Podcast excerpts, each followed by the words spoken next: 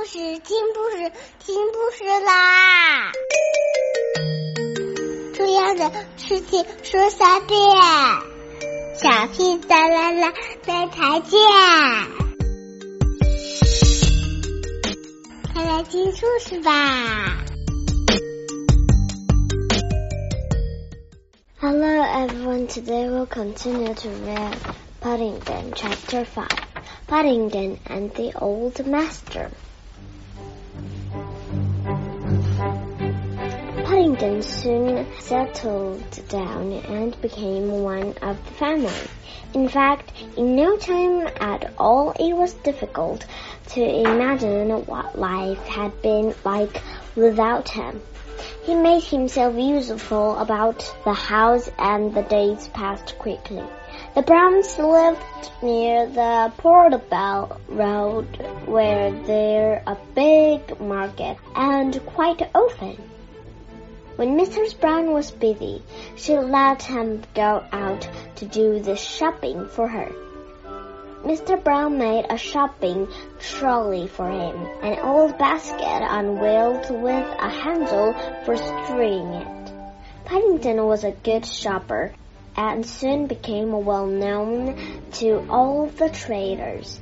In the market, he was very thorough and took the job of shopping. Seriously, he would press the fruit to see that it had the right degree of firmness, as Mrs. Bird had shown him. And he was always on the lookout for bargains. He was a popular bear with the traders, and most of them went out of their way to save the best things of the day for him.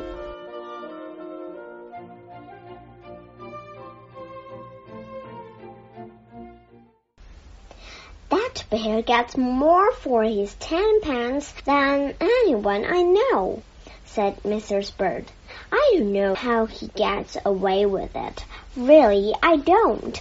It must be the mean streak in him.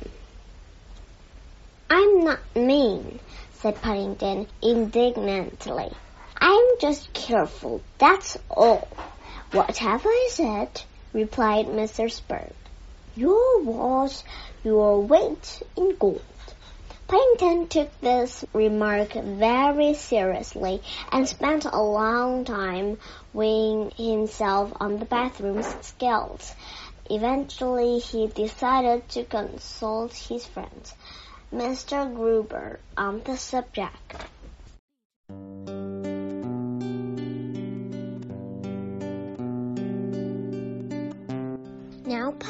Spent a lot of his time looking in shop windows, and of all the windows in the Portobello Road, Mr. Gruber's was the best. For one thing, it was nice and low so that it could look in without having to stand on tiptoe.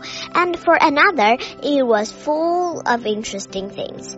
Old pieces of furniture, metal pots and pans, pictures. There were so many things it was difficult to get inside the shop and old Mr. Gruber spent a lot of his time sitting in a deck chair on the pavement. Mr. Gruber, in his turn, found Paddington very interesting and soon they had become great friends. Paddington often stopped there on his way home from a shopping expedition and they spent many hours discussing South America where Mr. Gruber had been when he was a boy. Mr. Gruber usually had a bun and a cup of cocoa in the morning for what he called his elevenses.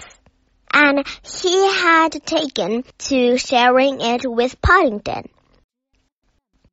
There's nothing like a nice chat over a bun and a cup of cocoa, he used to say, and Paddington, who liked all three, agreed with him, even though the cocoa did make his whiskers go a funny color.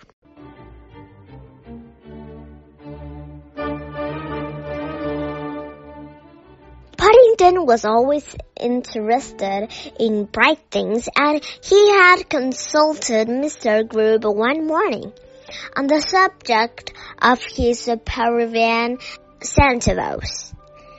He had an idea in the back of his mind that if they were worth a lot of money, he could perhaps sell them and buy a present for the Browns.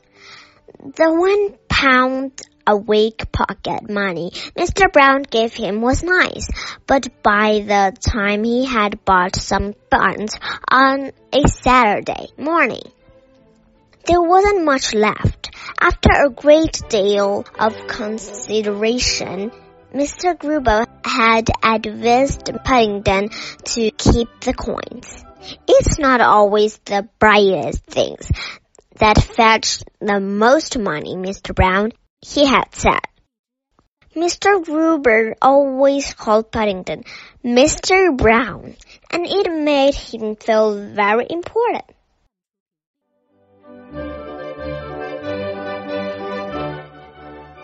He had taken Paddington into the back of the shop where his desk was, and from a drawer he had taken a cardboard box full of old coins. They had been rather dirty and disappointing. See this, Mr. Brown, he had said. These are what they call sovereigns. You wouldn't think they were very valuable to look at them, but they are.